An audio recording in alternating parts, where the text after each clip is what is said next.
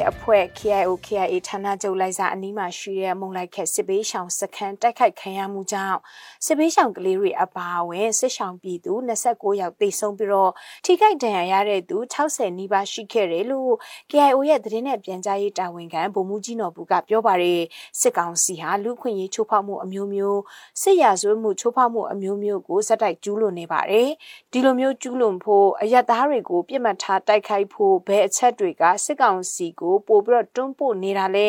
ဘာတွေဆက်ဖြစ်လာနိုင်လဲဒါနဲ့ပတ်သက်ပြီးတော့အမျိုးသားညီညွတ်ရေးအစိုးရ NUG နဲ့အရက်ဖက်အဖွဲ့အစည်းတွေကဘယ်လိုထောက်ပြပြောဆိုထားပါသလဲတင်ဆက်ပေးပါမယ်ရှင်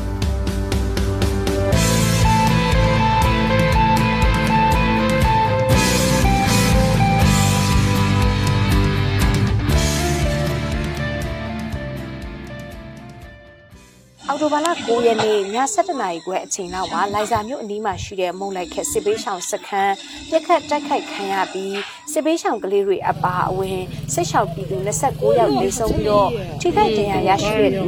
58ယောက်ရှိခဲ့တယ်လို့ KIO KIA သတင်းနဲ့ပြန်ကြားရေးတာဝန်ခံဗိုလ်မှူးကြီးနော်ဘူးကပြောပါတယ်ဒီကြောင့်ဗိုလ်မှူးကြီးနော်ဘူးနဲ့ဆက်သွယ်မေးမြန်းထားတာကိုအရင်ဆုံးနားထောင်ကြည့်ကြရအောင်ပါမနေ့ကည7:00နာရီခွဲအချိန်လောက်မှာပေါ့နော် အဲသူတို့ကလက်နဲ့ကြီးတဲ့ပြစ်တာဖြစ်ပါတယ်ကိုလက်နဲ့ကြီးဆိုတာကတော့လေနဲ့ drone နဲ့လာပစ်တဲ့ပုံစံမျိုးနဲ့လက်နဲ့ကြီးနဲ့ပစ်တာရှိပါတယ်မိုင်းကြီးတွေပေါ့နော်။နောက်အမေရိကန်သူတို့ပစ်နေတဲ့လက်နဲ့ကြီးအမြောက်တွေနဲ့လည်းပစ်တာအဲဒါ120တို့105တို့ပေါ့နော်အဲ့ဒါနဲ့လည်းပစ်တာရှိပါတယ်။ဒါပေမဲ့မနေ့ကအဲ့ဒီချိန်မှာအဲ့ဘက်မှာ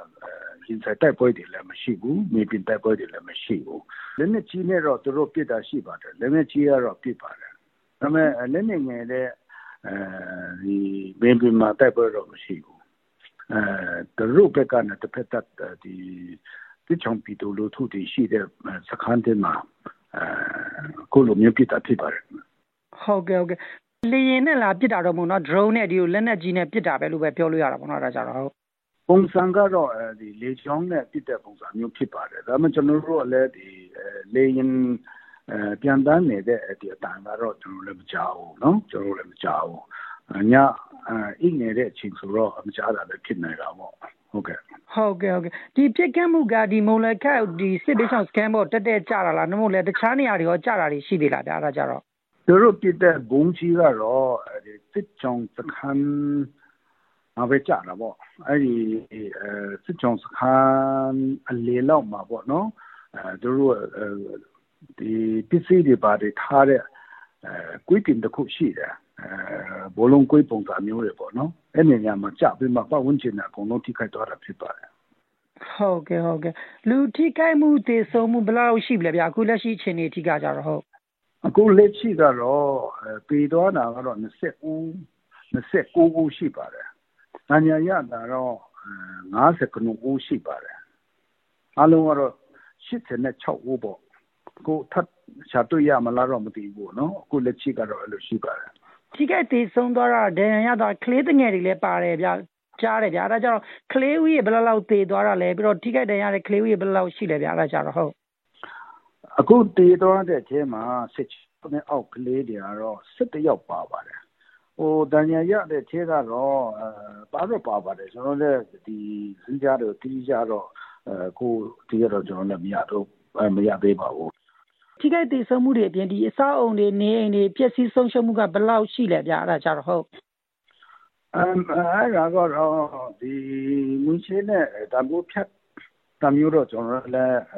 မလုပ်ရသေးပါဘူးเนาะဒါပေမဲ့ဒီပတ်ဝန်းကျင်မှာ ရှိတဲ့အဆောက်အဦတွေအကုန်လုံးဖျက်ဆီးသွားပါတယ်ဒါအဆောက်အဦဘလောက်ဆိုတာတော့ကိုဟိုဒီစစ်စေးရေးအဖွဲ့ကြီးစစ်စေးမှရမှာပါလို့လို့ဆရာတော့အသိကနနဲ့တော့မရသေးဘူးဒါပေမဲ့အဲ့ဒီအဲမုံလိုက်ချက်စစ်ချောင်းခံပတ်ဝန်းကျင်မှာရှိတဲ့အဆောက်အဦတွေအကုန်လုံးဖျက်ဆီးသွားပါပြီအဲ့နားမှာနေတဲ့စစ်ရှောင်းကလူတွေရောဘယ်မှာသွားနေလဲဒါသူတို့ဘယ်လိုဘယ်မှာပြောင်းရွှေ့ထားပေးလဲအခုလက်ရှိကြတော့အခုလိုမျိုးဆရာတော့အဲ့ဒီလိုက်စာမြို့ဘက်ကို ဆွေမျိုးအိမ်တို့အဲတောက်ဖူတာလည်းရှိပါတယ်နော်အဲနောက်တခြားနေရာမှာလည်းကျွန်တော်တို့စီစဉ်ပေးတာလည်းရှိပါတယ်ဟုတ်ကဲ့ဒီလိုအရက်သားတွေပေါ်မှာစစ်တပ်ကနေဒီလိုပြစ်ခတ်တိုက်ခိုက်လာတဲ့အပေါ်မှာက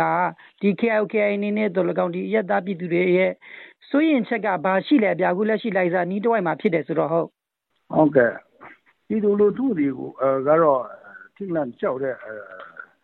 ဒီစစ်တပ်တွေကတော့အလုံးဒီမှာရှိမှာပါ နောက်တစ်ခုရှိတာတော့အခုလိုမျိုးအဲရန်သူရှိတဲ့ဘက်မပြစ်ပဲနဲ့ဒီအပြစ်မဲ့ပြည်သူလူထုရှိတဲ့ဘက်ကိုအဲဒီပြစ်မှတ်ထားပြီးမှအခုလိုမျိုးပြည်သူလူထုတွေအစုလိုက်အပြုံလိုက် DJ အောင်ပြစ်တာတော့ပြည်သူလူထုအားလုံးလည်းအဲဒီဘယ်လိုပြောမလဲစိတ်ထဲမှာထိခိုက်တာမချင်တဲ့မှုတွေရှိတာအဲစစ်ကောင်စီရဲ့အဲ ဒီလုတ်ရက်အပေါ်မှာတော့ပြည်သူလူထုတွေအားလုံးလည်းကျေနပ်မှုတော့ရှိမှာမဟုတ်ဘူးစိတ်နာသွားတာပေါ့တော့နော်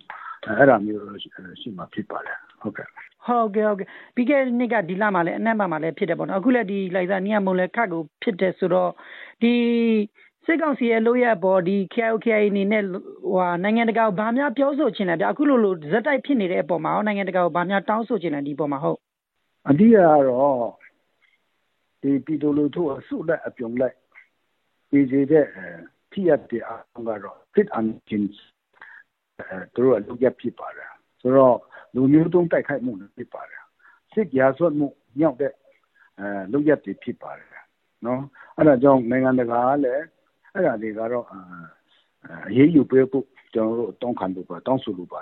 ဟုတ်ကဲ့ဟုတ်ကဲ့ကချင်ပါဝင်ဒီဥမာစကိုင်းတို့ဘက်မှာတလကောင်ဒီခေကရင်တို့ဘက်မှာတလကောင်ဒီချင်းဘက်မှာလကောင်ဒီကရနီဘက်မှာလကောင်ဒီလေချောင်းတိုက်ခိုက်မှုတွေက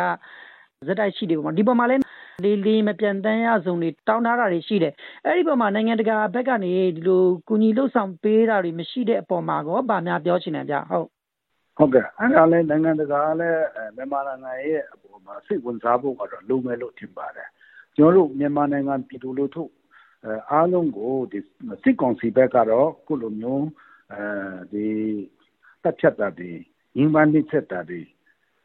အမေးတမ်းလုပ်နေတာ အဲ့ဒါကတော့ နိုင်ငံတကာအဖွဲ့အစည်းတွေ အားလုံးလည်း စိတ်ဝင်စားဖို့အဲ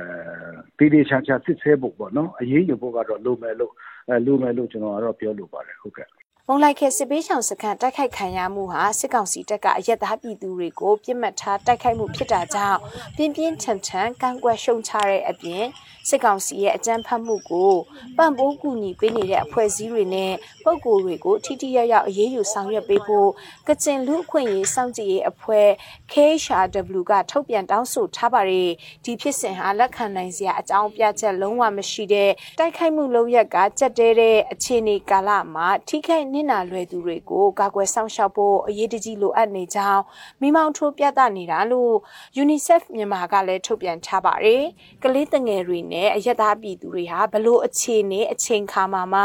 အကြမ်းဖက်တိုက်ခိုက်မှုတွေရဲ့ပြစ်မှတ်တွေမဟုတ်ဘူးလို့ UNICEF မြန်မာကဆိုပါတယ်စစ်ရာဇဝတ်မှုတွေကိုကျူးလွန်နေတဲ့စစ်ကောင်စီကိုနိုင်ငံတကာကထိရောက်တဲ့အပြစ်ပေးအရေးယူမှုတွေမလုပ်ဆောင်ဘဲလက်ပိုက်ကြည့်နေတဲ့အတွက်အရက်သားပြည်သူတွေကိုစစ်ကောင်စီကရန်သူလိုပြစ်မှတ်ထားပြီးတိုက်ခိုက်လာနေတာလို့အမျိုးသားညီညွတ်ရေးအစိုးရ NUG နဲ့အရက်ဖက်အဖွဲ့အစည်းတွေကထောက်ပြပြောဆိုထားပါတယ်ဒီကြောင့်သတင်းပေးပို့ချက်တစ်ပုဒ်ကိုလည်းနားထောင်ကြည့်ရအောင်ပါအော်တိုဘာလ9ရက်နေ့ညကဖြစ်ပွားခဲ့တဲ့ကချင်ပြည်နယ်လိုက်စာမြို့အနီးကမူလိုက်ခဲစစ်ဆောင်စခန်းတိုက်ခိုက်ခံရမှုအပြီး National Sport Team NSTR ထုတ်လွှင့်ခဲ့တဲ့မူလိုက်ခဲစစ်ဆောင်စခန်းအပေါ်ကျွလွှင့်ခဲ့တဲ့စကားစာရဲ့စီရဇိုမှုဆိုတဲ့ရုပ်သံချိန်မှာပြောဆိုသွားကြတာဖြစ်ပါတယ်။ လက်ရှိနိုင်ငံတကာမြန်မာနိုင်ငံအပေါ်တဘောချာနဲ့ပတ်သက်ပြီးအမျိုးသမီးများအဖွဲ့ချုပ်မြန်မာနိုင်ငံ WLB ပြောရေးဆိုခွင့်ရှိသူမွန်းနေလီကအခုလိုပြောပါတယ်။ကျမတို့ဒီလုံခြုံရေးနဲ့ငင်းချဲရေးကိုကြည့်မယ်ဆိုလို့ရှိရင်လည်းအထူးသဖြင့်နိုင်ငံတကာရဲ့ပါဝင်ပတ်သက်မှုတွေမရှိသလိုပေါ့လေနော်ကျမတို့မြန်မာနိုင်ငံမှာအချမ်းဖက်စစ်ကောင်စီရဲ့လုံရက်တွေကပို့ပို့ပြီးတော့ပြင်းထန်လာတယ်ကြမ်းတမ်းလာတယ်ပို့ပြီးတော့လူမဆန်တဲ့လုံရက်တွေကို အဲများလာတယ်ဆိုတော့ကချင်ဒေသမှာပဲမဟုတ်ပဲနဲ့ဒေသပေါင်းစုံမှာအာကြီးကြီးမားမားဖြစ်လာတာကိုကျမတို့မြင်တွေ့ရတယ်လက်ရှိဖြစ်ပေါ်နေတဲ့ Israel Palestine အရေးကိုနိုင်ငံတကာကစိတ်ဝင်စားနေတယ်လို့မိုလိုက်ခက်စစ်ရှောင်းစကန်တိုက်ခိုက်ခံရမှုကြောင့်တေဆုံးသွားတဲ့အယက်ကြပြည်သူတွေကိုလည်းမမေ့မလျော့ပဲတတိယပြကြဖို့နိုင်ငံတကာကိုတောင်းဆိုတယ်လို့ NUG လူအခွင့်ရေးဆိုင်ရာဝန်ကြီးဌာနပြည်ထောင်စုဝန်ကြီးဦးအောင်မျိုးမြင့်ကပြောပါတယ် နိုင်ငံတကာကအစ္စရေးကိစ္စကိုစိတ်ဝင်စားနေချိန်မှာအဲ့ဒီပုံစံအတိုင်းပဲဒီကျွန်တော်လိုက်စာမှာရှိတဲ့အာ ITB စကန်ကိုပြစ်ခတ်တာဒါနိုင်ငံတကာအနေနဲ့ဒါကိုလည်းမမင်းမလျော့ပဲနဲ့အရေးယူဆောင်ရွက်ဖို့အထူးရေးကြီးပါတယ်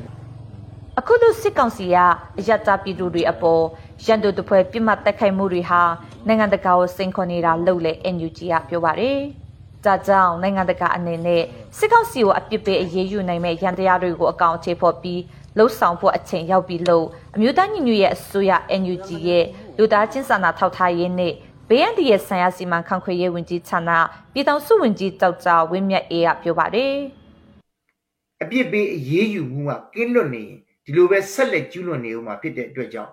ဒါကိုအမြန်ဆုံးအကောင့်တွေပေါ်ပြီးဖို့လိုပါတယ်အခုဒီဖြစ်ရက ဒေတာတွင်လုံခြုံမှုကိုထိခိုက်အောင်မကဘဲနဲ့နိုင်ငံတကာရဲ့လုံခြုံရေးကိုပါထိခိုက်နိုင်တဲ့အလားအလာတွေရှိလာပါတယ်အခုလက်ရှိပါလက်စတိုင်းနဲ့အစ္စရေးဖြစ်တဲ့ဖြစ်စဉ်တွေနဲ့တပည့်နဲ့ထဲမှာပဲဒီလိုပဲအကြမ်းဖက်မှုတွေဟာတိုးတက်လာပြီးတော့ဒီလိုမျိုးမတရားမှုတွေတရားမျှတမှုမရှိမှုတွေကိုကဘာကြီးကလက်ပိုက်ကြည့်နေဖို့မကောင်းတော့တဲ့အချိန်ဖြစ်ပါတယ်ဒါကြောင့်မလို့တာဝန်ရှိသူတွေအားလုံးကနေပြီးတော့ဒါဝိုင်းဝန်းပြီးတော့ဒီမတရားမှုတွေကိုဖော်ထုတ်ပြီးတော့ မတရားမှုဆောင်ရွက်နေတဲ့လူတွေကိုအပြစ်ပေးအရေးယူဖို့အချိန်တန်ပါပြီလို့ပြောလိုပါတယ်ပြီးခဲ့တဲ့အောက်တိုဘာလ9ရက်နေ့ည7:00နာရီခွဲလောက်ကမိုလကဲစစ်ဆောင်စခန်းတိုက်ခိုက်ခံရမှုအတွင်းလာတာအရွယ်ကလေးငယ်တွေနဲ့အမျိုးသမီးတွေအပါအဝင်စစ်ပေးဆောင်ပြည်သူ29တည်ဆုံခဲ့ပြီး59ထိခိုက်ဒဏ်ရာရရှိခဲ့ပါတယ်။ ကြပြင်စစ်ပေးဆောင်စခန်းလေးချစ်ခဲ့ပစ္စည်းကြွားတဲ့အတွက်စစ်ပေးဆောင်တွေဟာနေထိုင်စားတောက်ရဲ့အတွက်အဘက်ဘက်ကအကူအညီတွေလိုအပ်နေတယ်လို့စစ်ပေးဆောင်တွေကိုအကူအညီပေးနေသူတွေကပြောပါတယ်။ စစ်ကောင်စီဟာရပ်ပိုင်းအတွင်းကျင်းပမဲ့တနိုင်ငံလုံးပြစ်ခတ်တိုက်ခိုက်မှုရဲစဲရေးသဘောတူစာချုပ် NCA ရှစ်နှစ်ပြည့်ကိုပြင်ဆင်နေချိန်မှာပဲအခုလိုမျိုးမုံလိုက်ခက်ကိုဖျက်အားပြင်းတဲ့လက်နက်ကြီးနဲ့ပြစ်ခတ်ခဲ့တာလို့ KIO ကပြောပါတယ် KIO ကိုနေပြည်တော်မှာလုံမဲ့အဲ့ဒီ NCA နှစ်ပတ်လည်နေ့အခမ်းအနားကိုတက်ရောက်ဖို့ဖိတ်ကြားခဲ့ပေမဲ့အခုလိုမျိုးတိုက်ခိုက်လိုက်တာဟာငြိမ်းချမ်းရေးလုပ်ဖို့မဟုတ်ပဲလူမျိုးတုံးတက်ဖြတ်မှုကိုကျူးလွန်လိုက်တာလို့ဗိုလ်မှူးကြီးနော်ဘူးကဆိုပါတယ်2023ခုနှစ်ထဲမှာတော့ KIO ဌာနချုပ်လိုက်စာအနီးတစ်ဝိုက်မှာတိုက်ပွဲတွေဇက်တိုက်ပြန်လည်ဖြစ်ပွားနေပြီးနေရက်ကိုပြန်လာကြတဲ့နမ်ဆန်ယန်တပတ်ရန်နဲ့မြစ်ကြီးနားဗမော်လမ်းမကြီးတစ်လျှောက်မှာရှိတဲ့ရွာတွေကစစ်ဘေးရှောင်ပြည်သူတွေဟာဘေးလွတ်ရာကိုတကြောပြန်ပြီးတော့စစ်ရှောင်နေကြရပါတယ်။နိုင်ငံတကာအနေနဲ့ Israel Hamas စစ်ရေးပဋိပက္ခကိုအာရုံစိုက်နေခြင်းကိုအခွင့်ကောင်းယူပြီးစစ်ကောင်စီက